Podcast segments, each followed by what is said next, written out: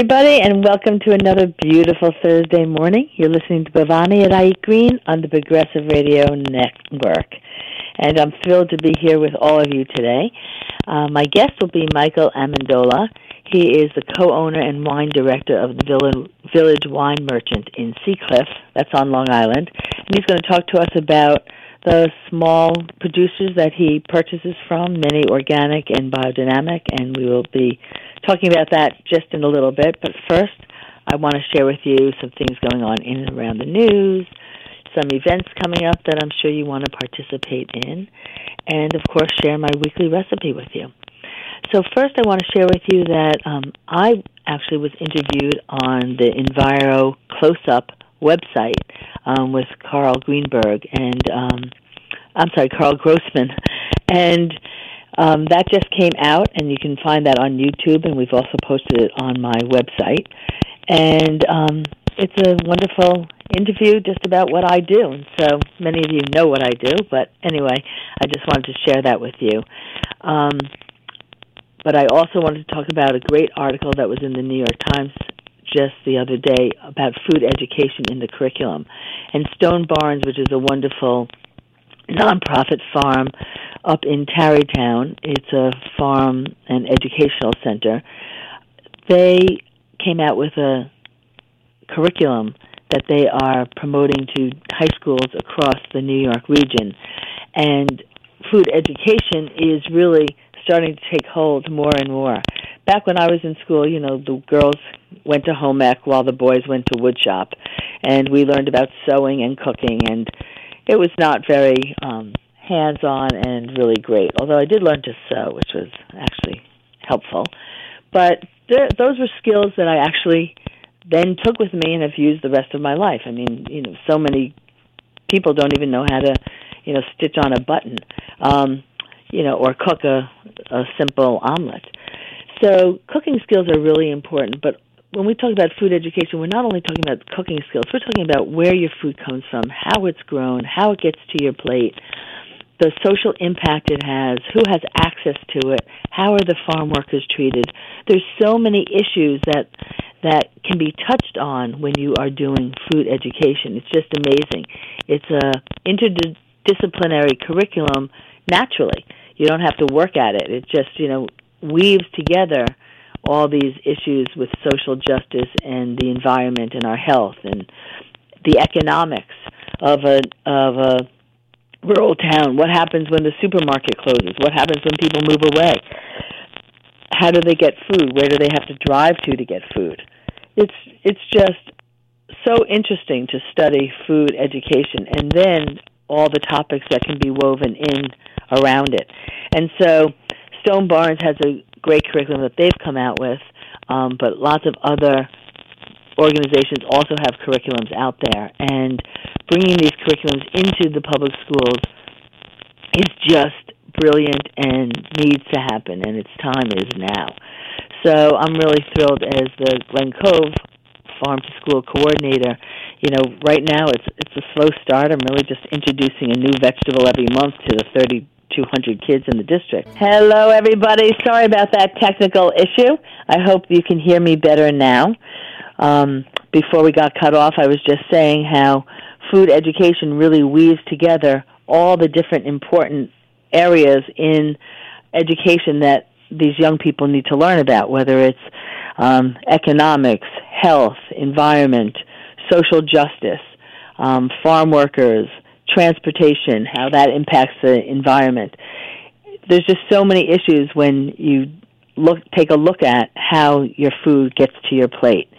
And um, I just love the idea that food education has found its time, and the, this curriculum is really expanding in the New York area and across the country. So, if you're in a school district and you're interested in um, bringing food education to your school, check out the curriculum at Stone Barns Center for Food and Agriculture. Um, Ecoliteracy has a great curriculum uh, focused for eighth graders. There's a lot of different curriculums out there. The Wall, um, Slow Food USA has a food education curriculum. So look at the different curriculums, see what you can bring into your school. As the farm to school coordinator at Glen Cove Schools, I'm really hoping to get food education into the curriculum. It just really needs to be addressed. And young people need to really take control and become empowered. And that's what food education can do. It can empower them to make conscious decisions for their health and to also um, realize how food marketing manipulates their opinions and kind of open their eyes to marketing in general. We don't realize how we're being manipulated all the time by ads and commercials and posters, and we need to step back and really take a look at how that marketing is impacting us and whether we really are buying a product because we really like it and it's good for us, or are we buying a product just because we've seen so many people buy that product before and we think it's good. So, anyway, I'm really thrilled to see food education um, expanding, and I hope it keeps expanding. A couple things I wrote about this week in my Take Action blog. Um, one is to tell Congress to ban cyanide bombs. I don't know if you realize, but cyanide bombs are um, have now just been passed again by Congress. The Environmental Protection Agency reapproved the use of these M44 cyanide bombs. And the idea is to kill predators that prey on grazing livestock. But at the same time, it's, it's um, being deployed in rural areas, and dogs and other domesticated animals um, can also be infected by these um, bombs and be killed. And so we are asking Congress to support um, the banning of the use of these compound bombs. It's compound 1080 and M44 cyanide bombs. So there's a petition on my website, um, and I want to ask all of you to please sign that. Another one is also the loophole for fracking waste. I know New York State has banned fracking in New York State. However, we border up to Pennsylvania, and we have no problem taking all of their toxic waste into New York and disposing of it. And unlike other hazardous waste, fracking waste is not considered hazardous waste and is not treated as such, and therefore it is just going into our landfills and being disposed of without any type of regulation. And this is um, a loophole that they are really taking advantage of. And in 2010 alone, more than 608 thousand tons of solid waste and 23,000 barrels of liquid waste were shipped from Pennsylvania to New York, and um, and they're just being dumped and disposed of without any type of regulation. So please um, sign the petition to pass this legislation. Urge them to pass the fracking hazardous waste bill um, in 2020. And now I'd like to share with you um, my recipe. Actually, before I do that, let me just tell you of a couple of things going on that you may want to participate in. Um, I know there's lots of holiday parties going on and New Year's celebrations, and everyone's busy with their own with that, so I'm not going to share those. But on January 11th, uh, Slow Food North Shore, which is the local chapter that I chair, we will be having a fundraiser. Actually, it, it is a fundraiser, but an event at the Village Wine Merchant in Sea Cliff, and my guest today will be. T- but this is an evening um, wine tasting from f- um, five to seven on Saturday, January 11th, and we will be tasting uh, a variety of organic and biodynamic wines. And they will be paired with some delectable tastings that are prepared by the members of Slow Food. And we really hope you can come down and join us for that. And then also on January 17th through the 19th is NOFA New York's 2020 Winter Conference. NOFA stands for the Northeast Organic Farming Association, and the New York chapter has a great winter conference every year. Um, in the past, it's been in Saratoga Springs, and this year we're doing it up in Syracuse. So I hope you can join us for that. Then January 24th through February 2nd, the Real Truth About Health Conference is coming back to the Hilton in Melville and um, this is a free 10 day conference with some unbelievable speakers. Um, last year I saw Vandana Shiva, uh, Jeffrey Smith, and Jeffrey Smith actually will be um, there again this year, but following his talk at the Real Truth About Health conference, he will be coming to Port Washington, Slow Food North Shore, again in um, collaboration with the Landmark on Main Street in Port Washington. We will be screening Jeffrey Smith's new film called um, called Secret Ingredients, and it's all about GMOs, and it's a great uh, film. And following the film, uh, Jeffrey will be there answering any questions. So that should be another great event. I hope you can come to. February 12th, Climate Wednesdays continue at the Brooklyn Public Library, and the topic for February 12th panel is Our Bodies, Our Planet Public Health and the Climate Crisis at the Brooklyn Public Library. So I hope you can come out to that. So um, now let me share with you my recipe. This is an almond crusted tofu with chickpeas and greens. And this recipe is really great because it really can go in so many different directions depending on what mood you are in. I actually made this with a little bit of a Indian leaning flair to it, but you can certainly do it with an Italian flair as well instead of doing some of the curry powder and the turmeric that I'm using. You can just sub out some oregano and basil and thyme and go a little bit more um, Mediterranean. So that part's up to you, but I'm going to share with you what I did. It's an almond encrusted tofu with chickpeas and greens. And so I started with a extra firm cake of organic tofu. I cut the tofu into quarter inch slices, and then I cut each slice into quarters so that I had, um, you know, little rectangle nuggets, kind of. Um, that I then breaded in a cup of ground almonds. And in the cup of ground almonds, I added a quarter teaspoon of turmeric, onion powder, white pepper, coriander, curry powder, and cumin powder, a quarter teaspoon of each. So it was really quite flavorful in the coating. Um, and then I was making this salt, this dish salt free for friends of mine who are on a low salt diet. But if you um, eat salt, you might want to put some salt into that mixture as well. And then I just combined all of that together, and then each of those pieces of tofu I breaded in the almond mixture. Um, you can take a, you can um, use a towel to take a little bit of the water off of the tofu, but you don't really want to dry the tofu too much because I'm not using any type of um, almond milk or um, egg or anything like that to make the almond crust stick on. Just the water alone from the tofu is enough to stick on to the tofu. So then um, I breaded the tofu pieces in that almond mixture, and I baked that in a 400 degree oven that I preheated first. Um, I put it on a cookie sheet that I lightly sprayed with some olive oil, um, with on parchment paper and put that into the oven. And you're basically going to bake the tofu pieces until they get golden brown on one side.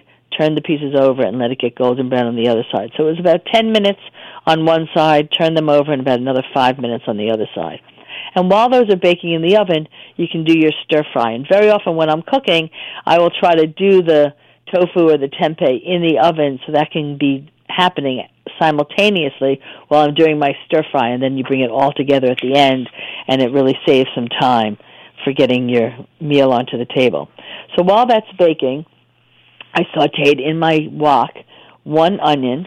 Now again, I, I well, I mentioned that I was doing this recipe salt free. I was also doing it oil free. So I sauteed without any oil.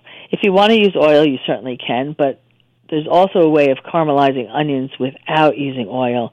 And you can put the onions directly into the wok and you start stir frying them. And as they start um, sticking, you add a tablespoon of water at a time to stir fry in. And that works really, really well. It's, it's kind of steaming and deglazing the pan at the same time. So I sauteed one onion that I cut into slivers, um, half a red pepper and half of a yellow pepper three cups of chopped greens.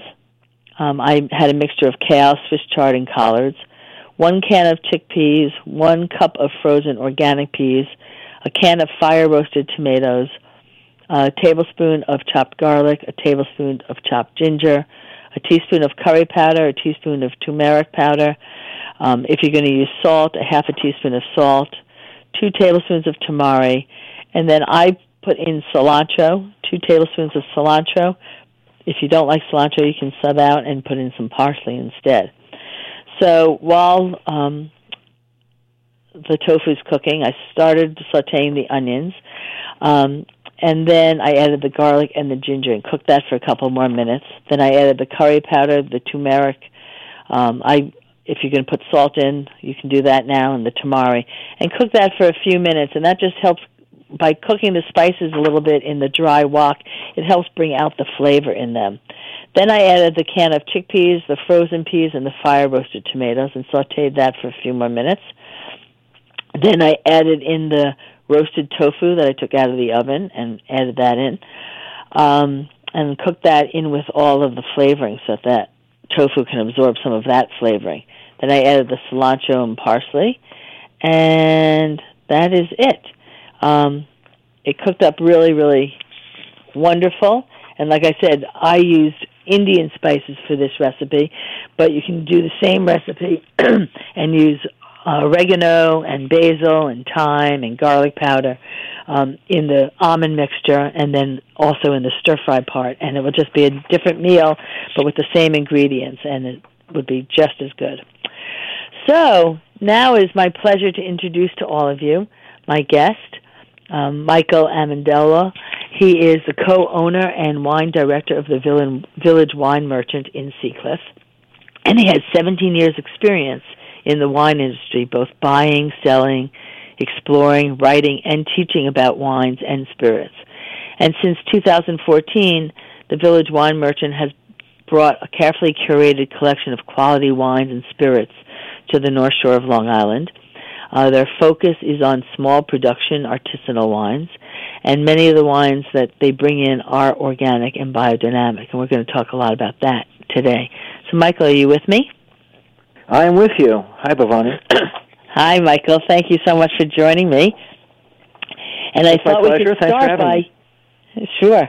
I thought we could start by you just sharing a little bit of your story, your history. How did you get into wines, and how did you develop a love and passion for wines? Well, sure. So um, I really started getting interested in wine when I was uh, my my last couple years of college um, as a college student. As when I was young, I was always kind of a foodie, and the wine uh, interest became kind of a natural extension of that. Wine and food have always kind of been together for me. So um, I was in college, and I, I was always into food, and I loved food, and you know I started uh, having wines with dinner, and I got a part-time job in a wine store when I was in college, and and then after college I was fortunate I got to travel a little bit and I was in Europe and of course in Europe, you know, the wine culture is totally ingrained there, so there was always wine on the table with food and so then everything just kind of snowballed for me um and eventually led me into a career in wine. Uh-huh. And did you um do wine training or you a sommelier or well, it, in those days, so this is I'm going back about 30 years, and in those days there weren't really accredited sommelier courses like there are now. Um, and but there were some places that had wine classes, so I would take wine classes. I was living in uh, New York City at the time. Um, I went to the International Wine Center, which was a place that was giving wine classes, um, just as like a you know kind of an amateur wine enjoyment class, and I ended up becoming a teaching assistant there. Um, so I helped, you know, I helped set up for classes, clean up, and everything. But the big advantage of that was I got to taste a lot. So I got to taste and experience way more wines than if I was just purchasing everything out of my out of my own pocket. Um, and so that was really like my wine edu- education at the time. I was I was really really passionate about it. So I started buying books and reading and tasting and making my own um, kind of judgments and decisions. Um, you know, now of course we see all kinds of accredited sommelier courses, but at, at that time in history we didn't really have that. So you were a little more on your own, um, but there was a lot of access to information if you were passionate and you wanted to find it. Mhm. Yeah, that's like um with yoga teachers back when I taught yoga in college, mm-hmm. you know, I wasn't a trained yoga teacher. There weren't such trainings, you know. People just took yoga and then became a Mhm. teacher. Yeah, So- things weren't weren't as codified. So um, you know that's that's developed with yoga. That's developed with um, with a lot of things. With with wine, with with food too, right? The wine. Well, I'm sure that this will be a big um, kind of topic for us today because the wine and the food things are very much tied together. I mean, think about all the cooking shows on on television and and the explosion of of cable and and and cooking and food. You know you can you can watch people on TV and learn a lot about cooking. Um, and the same thing with wine. There's a, there are a lot more um, avenues to learn about wine now than there were kind of when I started 30 years ago. Um, and that's all that's all fantastic. You know, we have more and better access to to great wines from all over the world than we've ever had, at least from what I've seen in the last 30 years that I've been around it. Mhm. Um, so that's really something exciting and something you can really take advantage of. Sure. Now, how do you select the wines for your store? How do you find out about the good wines that are? well, I know you well, first I taste first I taste everything. You know, we we really pride ourselves on on having a, a curated uh, collection and selection of wines across all price points. You know, the wines don't have to be expensive, but they do have to have some sense of authenticity and quality. So. That's what I'm looking for. Um, whether the wine is twelve dollars or eighty dollars, you know, we're, we're really looking for good price to quality value ratios in all those categories across different styles. Um, and I'm really, really grateful that you know we're being close to New York City. I have access to some of the best wine importers and distributors in the country. So I work with with really great importers in New York City, and, and they're the ones who bring uh, wine product, bring products to us, bring wine samples. We taste. Um, the really great importers really know the fo- the focus of my store, and they know what what kinds of things I'm looking for. So um, that kind that teamwork between the the wine importers that are really passionate wine people, as opposed to just like large companies that are that are strictly business. You know, like working with those small passionate wine importers, um, in tandem with the, the wines that they import are wines from small family producers, you know, similar scale. So so not industrial stuff, but you know, families making wine. And you know, one of my analogies is always it's like a farm stand mentality, right? So um, everyone understands like the best tomato you never ever had really never came from a grocery store. It either comes from your backyard or from uh, your mom if she grew the tomato, or if you you know, or you go to your local farm stand and get tomatoes in season. So the wines, you know, it's a it's an agricultural product. They're made from grapes. It's a preserved food product in a way, and we want to get them from the farm stand as opposed to from like a large kind of industrial based company. So um, really, that that's the angle. That's how that's how I find things. We're looking for wines that are that are authentic and express where they're from, rather than like a large kind of homogenized style. You know, I, I want wines. If a wine is from Tuscany, I want it to have a classic Tuscan profile and expression and flavor. The same if the wine is French, if it's from Bordeaux or Burgundy, or if a wine's from another country that people are less familiar with, like Croatia or Austria. You know, we, we want the wines to really express the character of where they're from. So for me, that's just way more interesting than brand names and industrial labels and this kind of mass homogenized wine style that you can certainly find out there. Um, but that's not that's not the focus of what I do, and that's not the focus of what my store does. Mhm. So, what is the focus of what your store does? I know that you carry a lot of sustainable and organic and biodynamic wines. Can you talk a little bit about your wine store and how you select Sure. the wines for that? Yeah, so the you know the wines in the store, like I said, we want to you know I'm interested in things being really authentic, and you know we find the the that the wines that reflect kind of the the most authentic ranges of expression and flavors um, are comes from small family producers. And a lot of those small family producers work either sustainably, organic, or biodynamic. Um, and you know we can define those three those three methods of making wine. You know, wine's interesting because you have as as opposed to like a um, as opposed to like vegetables, um, you have an organic vegetable, you grow it organically. Wine, there, there's two parts to the process, right? So you're growing the grapes, and you can grow grapes organically, but then the grapes are made into wine. So that's the second part of the process. Um, so we want to kind of marry organic, biodynamic, sustainable um, techniques in the vineyard to a winemaking um, techniques that are that are traditional and not manipulative and non-interventionist, like not adding a lot of chemicals, not adding fake color, um, enzyme starters, commercial yeast strains, all these things. We want really kind of just like a natural marriage of the organic production in the field and a non manipulative um, production in actually, you know, fermenting and producing the wine. Um, so I've just found that the wines that offer the best quality that we see that, that fulfill those characteristics are from small family producers. And so, like I said, a lot of them work either sustainably organic or biodynamic. Um, and it really depends on where they are. You know, it, we're talking we're talking about growing grapes, viticulture, which is farming. So, um, in some areas of the world that make great wine, it's it's really difficult to be organic um, because of either the climate or the weather conditions that they have. And in other areas, it's a lot less challenging to be organic. So, we see wines from all over that spectrum. Um, for me, a sustainable wine, if a farmer is being really smart and judicious and might have to to use a, a spray to knock down a condition like powdery mildew or something, I'm much more comfortable with that than with like a large company that is spraying synthetic um, fertilizers just to increase crop load. Mm-hmm. Can you talk a little bit about um, the climate? I know you know, I've heard that, you know, in Europe they spray a lot less than they do, let's say, on the West Coast because of the mm-hmm. climate. You know, the climate on the West Coast is, you know, um, you know, I don't know if it's more humid or drier or what are the conditions that are difficult and require right. people say require so if you know anyone anyone out there who's listening who gardens um, will know like humidity is really the most challenging condition. So to, to to grow something organically, if you're running into fungal diseases, mildew, mold, um, those are the toughest things to knock down with an organic treatment. Um, so, like I said, it really depends on specifically where you are. Like hot, warm, dry climates, let's say the south of France, it seems to be easier to be organic than in a place like Bordeaux, which is maritime and much more humid.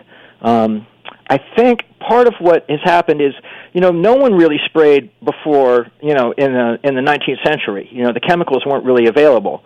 So historically, as we got after the Second World War in Europe, and um, chemicals for agriculture started coming on the market, the winemakers used them just like all the other farmers used them.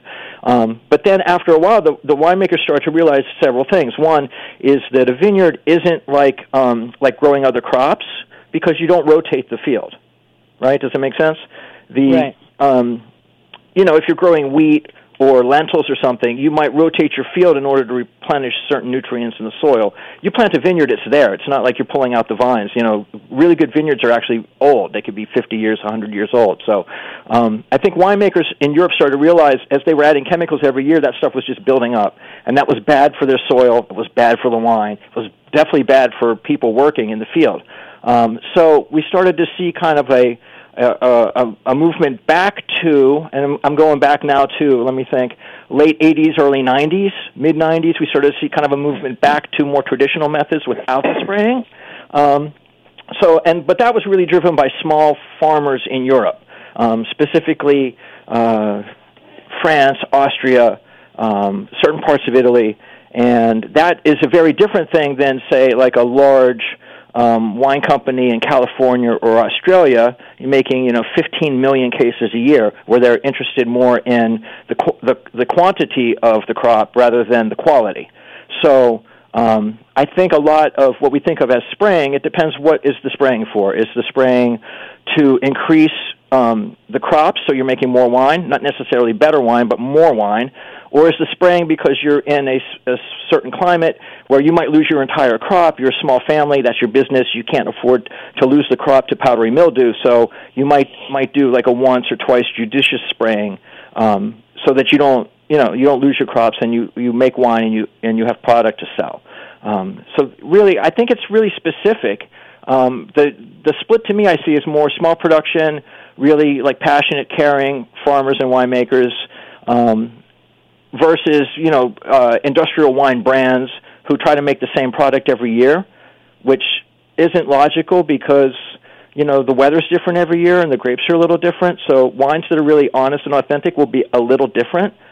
You know, mm-hmm. a winemaker friend told me that he he views the, like the vineyard are like his children. So if you if you looked at a picture of of your child, say your child's 20 years old, and you looked at a picture of your child, every year that picture's a little different, but it's obviously the same person. Some years there's you know, some years say my son is taller, some years he's got acne, some years one year he had purple hair, you know, another year he's got long hair, short hair, might be a little heavier, right. but it's the same. It's the same person. It's the same identity. So authentic wines, good wines will a good vineyard will show that identity. It's the same, but it's a little different every year. So um, I think sometimes with consumers wanting to be a little more, a little less experimental, or kind of wanting to rely on, um, you know, I know I can buy this label and it's going to taste like this.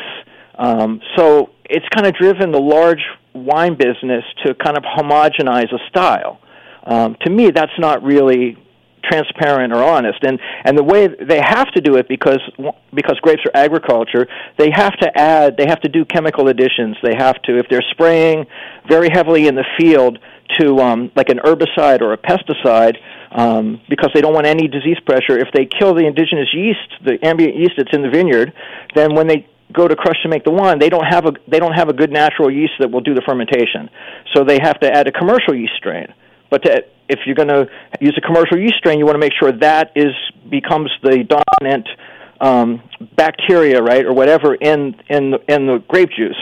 So then you hit it with a commercial, you hit it with an enzyme starter, and so it's just like a, a series of chemical interventions um, to create this homogenized style. If if one year your wine came came out too ripe, then they'll put it in a reverse osmosis filter to remove alcohol and they put the wine back together. When they do that, they lose color. So now they have to add they have to add an artificial color to it. So I, right. I just see like that's you know that's kind of anti what what I think wine is, and that's that's very much different from from what I want to represent in my store, which is more just like that garden tomato. You know, every year that tomato right. might be different, but we know certain farmers.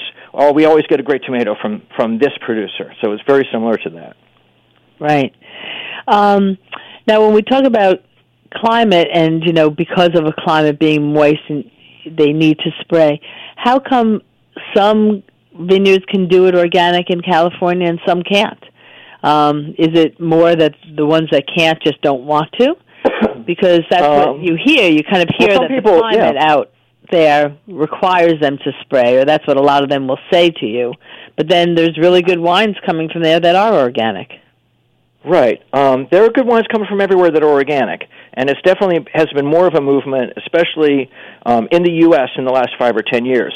Again, it's this is all driven by smaller producers because if you're going to grow organically, you're going to make less wine. Um, but you can make better quality wine. You can have wine that has a more individual personality, right? So, um, I really, I mean, California is a big state, and and sometimes we get into these generalizations about, oh, this was a good year for California. Well, I mean, what part of California? You know, I I think right. the point is you have all these different climates and microclimates. You know, like Paso Robles is really hot. The Napa Valley, the floor, and Napa Valley is very hot. So warm climate grapes do well there. Um, you might have a, a cooler vineyard that has a maritime influence, maybe in Santa Barbara, which is and Santa Maria, which is why we see more cool climate grapes like Pinot Noir coming from there than from like warmer climates. So you know, but that cool climate with the fog coming in off the ocean might create a disease pressure. And certain grapes tend to be tougher than others. You know, Pinot Noir is notoriously fickle. Um, so I, you know, in some ways it might be more difficult to to make a certain grape in a certain place, make a certain wine, and be organic.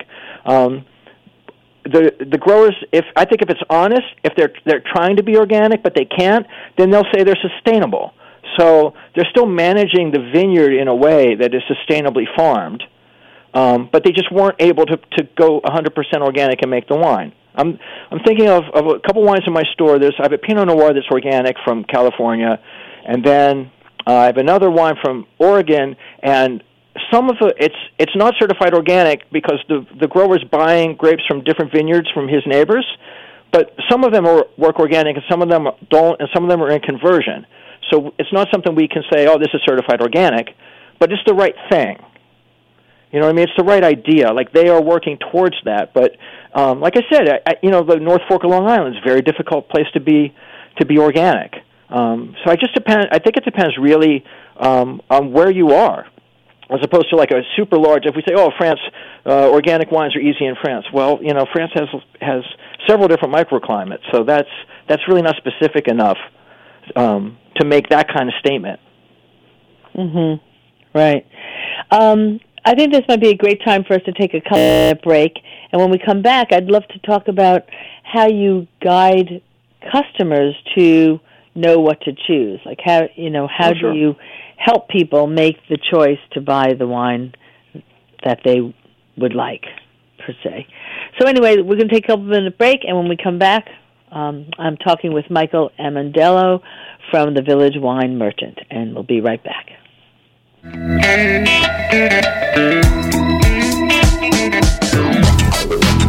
Progressive Radio Network. Information for the independent mind. Get ready for an outstanding entertainment program. The Jimmy Dore Show. The Democrats are a grassroots party the same way Monsanto is an organic. We should do a diet where we just make fun of the Democratic Party. But it's important to respect the dead. and everyone is still saying you gotta vote for it. Cause Trump. You gotta beat Trump with something. Where's your platform for ending the seven wars Barack Obama got us in? Where's your platform for ending fracking? Where's your fing platform? Every Thursday evening at 6 p.m. Eastern Time on the Progressive Radio Network. God bless you, Jimmy.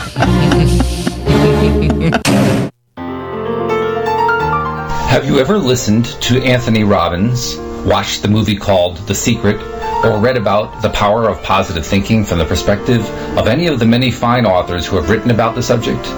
They all focus on the law of attraction, which governs every second of every life of every person in the universe.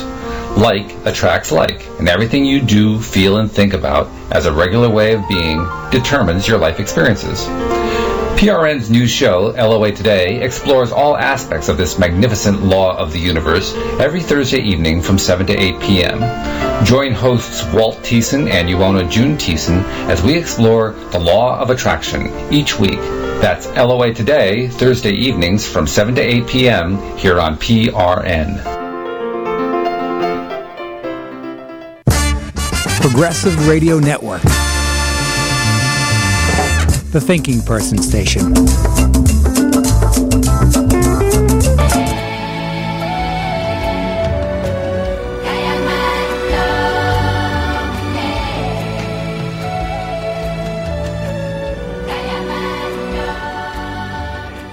Hello, everybody, and welcome back.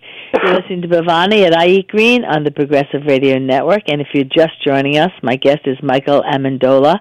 He is the Village Wine Merchant um, owner in Sea Cliff, Long Island, and he will actually be hosting a slow food event for my local slow food chapter on September 11th from 5 to 7, and I'm thrilled to have him on to talk about wines. Michael, um, before the break, I was asking you about how you advise people who are interested in wine. How do you give them advice as to which wines to buy and how can they choose the wine that would be right for the food they're having? Mm-hmm. Well, sure. First thing we do is um, I really believe in giving people a lot of opportunities to taste because that, that taste experience is really is really the the best teacher. So we do uh, we do a lot of things in the store. We um, are you still with me? Yeah, I'm here. Oh, sorry. Um, yeah, we do a lot of different things in the store. We uh, we do tastings every Friday night from six to eight. They're free. We usually have something open to taste. We do a series of wine classes. We do wine dinners with some of the local restaurants in and around Sea Cliff, Glen Cove, uh, Glen Head, etc. And we also like we're doing the event with uh, with with you with Slow Food. So um, those are you know things that we do to give people a lot of op- good opportunity to taste. Um, additionally, you know, advice that I give, we just talk to people one on one and try to get a lot of feedback. I learn a lot from people if they don't like a wine. Actually, I learn a little more about their palate if they don't like a wine than if they do. Um, mm-hmm. And we just talk about what the situation is. Is it casual? Is it more formal? Are you just sipping? Are you having dinner? Um, you know, wines can be wines are very situational, um, and all these different. So, um, you know, that, that's that's that's one way that we do it in the store. Mhm. Um, what makes a wine full-bodied? I know a lot of people say, you know, I like a full-bodied wine. What makes a wine full-bodied? Well, full-bodied is, is a feeling, right? So, um, generally, wines that are riper that have more alcohol are more full-bodied. Mm-hmm. And wines that um, are, are are less ripe would would kind of be brighter and lighter bodied. Um, with more kind of bright acidity, so that that kind of feeling, that more density on the palate, that would be a more full-bodied expression. Uh huh. Um, and what about if somebody's saying that you know they like a velvety wine? What makes a wine more velvety feel to the What mouth? makes a wine more velvety? So, so we sometimes we talk about the structure of wine. That you know, wine has has has expressions that are both aromatic, right? You smell them. Um, expressions that you taste on your palate. That's a taste. And then wine has a feeling. So, um, s- of all the different components in wine, things that lead to feeling on your palate, how the wine feels, um, is how ripe it is, how much acidity the wine has, if the wine is higher or lower in alcohol, and also tannins. So tannins are really, uh, tannins are really uh, much more prevalent in red wines than whites. Um, and tannins are like this astringent kind of dry grippiness that you get. Um, so a smooth velvety wine would have very smooth tannins if it's a red, um, and would be you know fairly would be lower in acidity. Um, it also could be an older wine because as, uh, as wines age, if you get a really fine wine that's aged, that might have five or ten or fifteen years of bottle age, then those tannins will round out, and the wine will be like complex. It can be very very smooth. Mhm.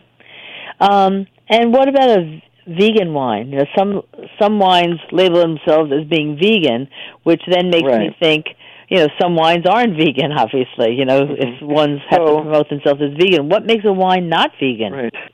So it's interesting because when you were right before I came on, when you were talking about marketing and things with food, right? So we find these buzzwords um, with food and wine and and the, and the marketing aspect. So vegan is a really hot buzzword.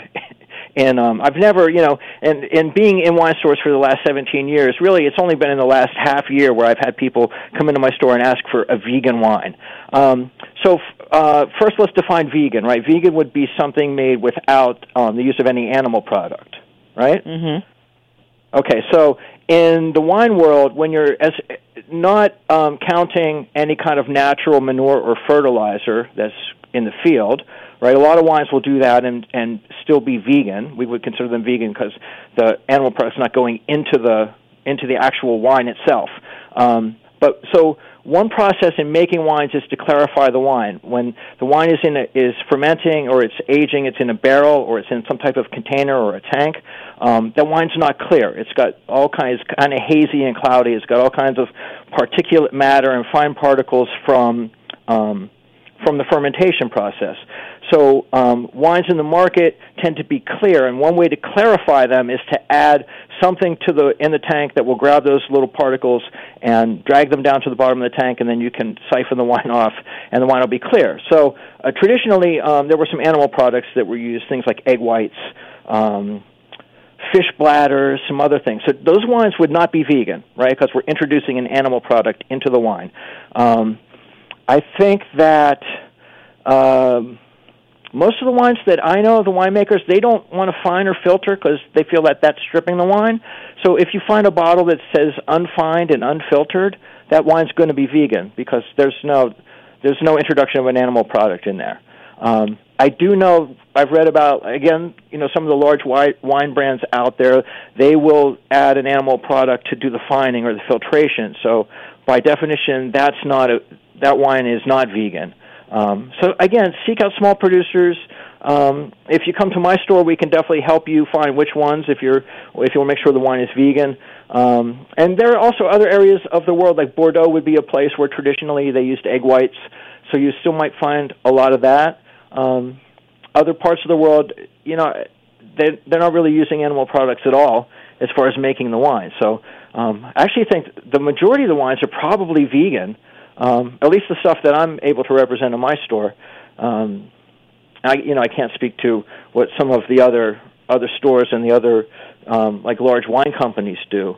But I mean, if you're if you're if you're a customer and you're buying a certain wine, and you know, go on that winery's website and see if they mention anything about fining or filtration, or um, you could do a Goo- Google search and see which brands are vegan, which brands aren't. But I think if you're buying small production, organic, sustainable, especially biodynamic wines, so these are these are like uber organic. These are winemakers that aren't introducing any unnatural chemicals or anything into the process. And almost everybody biodynamic is is unfiltered and unfined. So if you're buying biodynamic wines, you can be be pretty certain that they're vegan. Mm Mhm. Um, and where do most bi- biodynamic wines come from? Um, kind of from all over. So the the commonality in this again is is kind of a small production. So we really started seeing biodynamic, which was again kind of a throwback and a revital revitalization of of traditional techniques. You know, this biodynamic. First of all, you're following the lunar cycle to plant and harvest.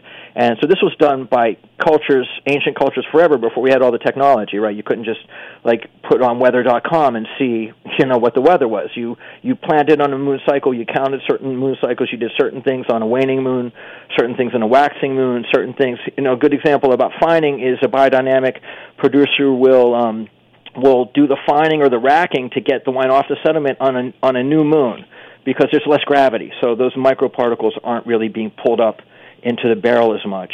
Um, you know, F- France definitely biodynamic. I've got wines. Um, trying to think in my head. I've got biodynamic wines from France, Italy, Slovenia, Croatia, American producers, uh, even Argentina, which is South America's a little more recent addition. But um, you know, it's just any small producer who is using those methods, and you know, definitely no no spraying of synthetic pesticides or fertilizers in the vineyard, and no no chemical additions. You know, the only thing that they would really control would be temperature during fermentation. So just Mm-hmm. if you have if you know if a if a winemaker is is an older winemaker and they have a cave, you know, you go to many places in Europe and the wines are underground, so that there's your natural air conditioning. You know, so they can keep the they they keep the fermentation tanks at a at a cooler temperature. Um, now we find in biodynamic wines kind of everywhere. I mean, a little more European leaning, but but but we definitely see examples from all over. Mhm. And um oh, well, I just went out of my mind. Um oh, I wanted to ask you about Georgia. The Republic of Georgia it has from what my understanding is one of the oldest winemaking cultures around, but we don't see many Georgian wines here. Um do you carry wines from the Republic of Georgia? I currently don't. Um, you're correct. It's a it's it is one of the more ancient wine making cultures in the world. Um, it's a very different style of wine. Um, you know, some of the wines What are buried in amphora and fermented in the ground. Um, the wines, the white wines, can have a lot of skin contact, which is not um, commonly what what we've seen. You know, in the American market, and it's not what people are used to. Um, but uh, and, and we don't see it. You know, uh, I'm trying to think. I don't. I don't have a lot of importers and producers bringing me wines from Georgia. The ones I've had are very different styles, so it could take a bit of time for people to get used to, you know, the, some of the oxidation, some of the acidity, some of the diff- very different kinds of flavors and expressions that those wines show. Uh huh. Um, inter- very interesting. And I've also heard that wines from Europe, where they might not use any type of um, um, added sulfites over in the vineyard in Europe, be, in order to import them, they will then add sulfites. Is that true? Um, are the wines Well, different? Not, no, not really. So there's a couple Europe things going on. to- yeah. Well, one all, all wines contain sulfites. It's part of the part of the winemaking process. So what we're concerned with is when it says no added sulfites, right? Um, wines in Europe, the EU does not require labeling for sulfur. So if you're on vacation or if you're on a trip and you get a bottle in Europe and it, it doesn't say anything about sulfites, it doesn't mean the wine is sulfite free. It just means that they don't have to label. Um, the when the wine's imported in the U.S., the government requires contains sulfites on the label. So almost all the wines you see will say contains sulfites. Some of them will say no added sulfites, which means there's still a little in there. Um, but but two larger points. We don't. I haven't seen any link scientifically between sulfur and headaches. So I, I do have customers who are concerned about sulfur added sulfites because they they they're concerned about headaches, and I think headaches are much more common with just added chemicals in the winemaking. So if you're going to drink more organic, sustainable, biodynamic small producer, you're you're not going to get headaches. Um, I've seen this with a lot of customers. I have a lot of customers who couldn't drink red wine for a long time, and now we have them back into really beautiful red wines because we just gave them really clean, natural products. Um, so the headache thing is a little um, misunderstood. And secondly, it, it's so what's the added sulfide? What's the what we call free, what's the free sulfur? What's in it? So pretty much everything that I would have in my store is kind of under 30, 30 milligrams a liter, which is pretty low. Um, you know, French fries from a fast food restaurant are like 1500. Um, I think Tropicana orange juice is like 300. So you're talking a tenth of of that. If so, if your orange juice isn't giving you a headache, then and your wine is, it's I don't think it's the sulfites. I think it's it might be some other stuff. And some people have sensitivity, so there are certain grapes that that people tend to react to more than others as far as off reactions. Um, but that's on a, like a customer by customer basis. So we really work with people um, in regards to that. If they have a reaction, I definitely want to know. And then I've seen a lot of kind of I have a lot of experience with it, and I've seen some patterns. So we tend to move them into other other grape varieties, other regions, if they're reacting to certain things. Can you talk a little bit more about that? Because I I did believe that um, you know if people were drinking organic wine, they wouldn't get as many headaches. But I would I guess I was lit, putting all organic wines more together. Um, how can it be affected by region? What do you mean by that? Well, so so grapes and regions have affinities, right? Just like any other plant. You know, pineapples have an affinity to Hawaii, and apples have an affinity to the Hudson Valley. So, um, a grape like Cabernet Sauvignon, which is a fairly, which is a full-bodied um, ripe grape, has an affinity to hot climates. So, say something like Napa or Sonoma in California. Um, like, and Cabernet is a grape that seems to have a lot of um, components in the skin which can cause people reactions. So I th- I think a couple things can be going on. If you if you buy a certain California Cabernet, the wine might be 15.5% alcohol. So that's a lot of alcohol as, as opposed to say a Pinot Noir from Burgundy that's 12.5%. Um, Cabernet and Syrah tend to be the two grapes that I've seen that people have the most reactions to. Like the first thing is we level the playing field and everything has to be you know organic or natural production. So we make sure we're not giving anybody wine that has like chemical additions um, you know, and those chemical additions, there are hundreds of them. It's really crazy. Um, so once we level that, if they're still getting a reaction, maybe they're reacting to Cabernet. So then we will get them into a cool climate region. We might give them something like Pinot Noir or something like Gamay, which is the grape that makes Beaujolais. That's that's almost always a winner for us. People that tend to react to reds, when we give them an organic um, Beaujolais, they tend to not have a reaction. I can't think of of any I've cut a couple biodynamic wines in the store, and, and I can't think of any customers that have had reactions from those um, who've had reactions from other red wines. So, uh, you know, it, it's grape related, and it can be climate related. Very interesting. Never even thought about that. And what about the aging process? Um, I know some wines, you know, they say, oh, this wine's better to drink young. This wine, oh, you need to let it age for a couple of years in the bottle before you can drink it. How does one decide how much aging a wine needs? It's well, that really comes into personal preference and experience. Um, I mean, 95% of the wines in the in any store are ready to drink right now. Um, there are a handful of wines that are like more serious wines from from regions that are built. They they would have more more tannins when they were when they were harvested, or or for you know, and it, it just might take a couple years for those wines to mellow out and have a different expression. Um, some people might like a certain wine at three years old, and some people might like a wine at 13 years old. Um, it depends. Some regions, you know, I've got some wines in the store where like the current release is 10 years old because it's a certain producer, they have a certain tradition, and they really don't like to put the wine into market until they think it's ready.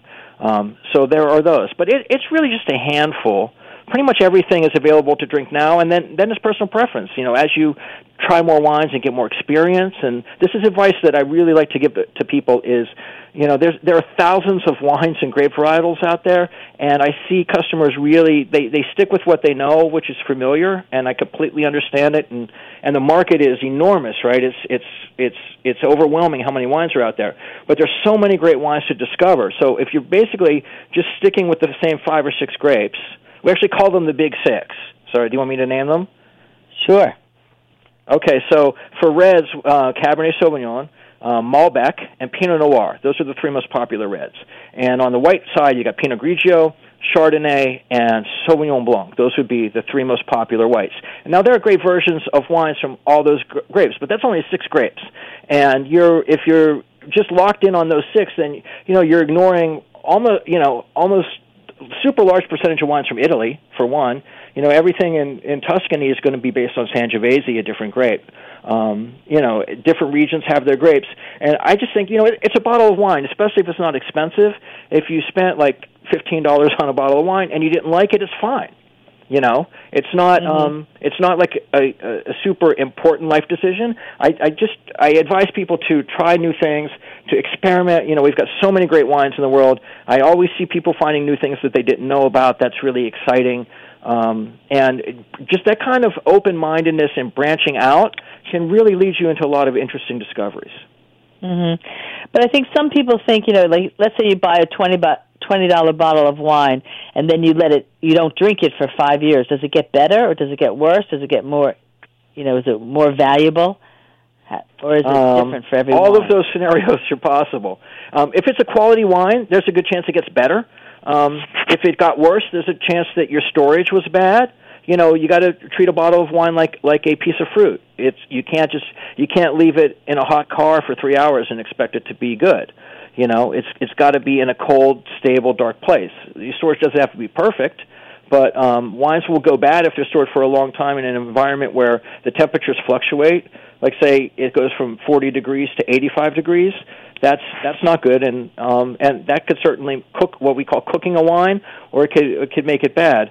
Um, certain wines definitely become more valuable. That's you know if you're buying that wine when it's released and it's no longer available, and say you've got a bottle of 1995 Bordeaux and you can't get it anywhere, that bottle's going to be a lot more valuable in the market than it was, you know, 15 years ago. Um, but it's it's that's also on a kind of a case by case basis. You know, I have inexpensive bottles that I've aged and and really really enjoyed, and those aren't things that became more valuable or anything. They're just things that that I enjoy because I'm a wine person. hmm So interesting. So many things to think about that you don't even think about when you're just grabbing that bottle of wine. That's but true. um I'm Well- really excited to know that you actually have regular wine tastings. I didn't know that. I will definitely come by for those. And I hope to see many of my listeners out there uh, joining us on um, January 11th for the wine tasting that we're going to host at your store. And how would people find you on the web? Yeah, so uh, we're we're on the web at villagewinemerchant.com, um, and we're also on social media, uh, Instagram and uh, and Facebook. Facebook is Village Wine Merchant, and Instagram is uh, at vi- at, at um, Village Wine SC for Sea Cliff. Wonderful. Wonderful. And, well, Michael, um, thank you so much that, for you know- joining us. Go ahead. Do you want to add something? Yeah, no, I just want to say you can always throw us a call. We put you on our email list. We send out a once a week e- email called Cliff Notes because we're in Sea Cliff, and that that'll give you the whole lineup of what tastings we're doing, restaurant events, wine classes, etc. Wonderful. Thank you. And everyone out there listening, thank you so much. Have a wonderful holiday next week. Um, I will not be on the show before the holidays come, so whether it's Hanukkah you celebrate, Christmas, Kwanzaa, whatever it may be, um, enjoy it, and I will see you all the following week. Have a great rest of the week, and bye for now. Bye, Michael. Thank you.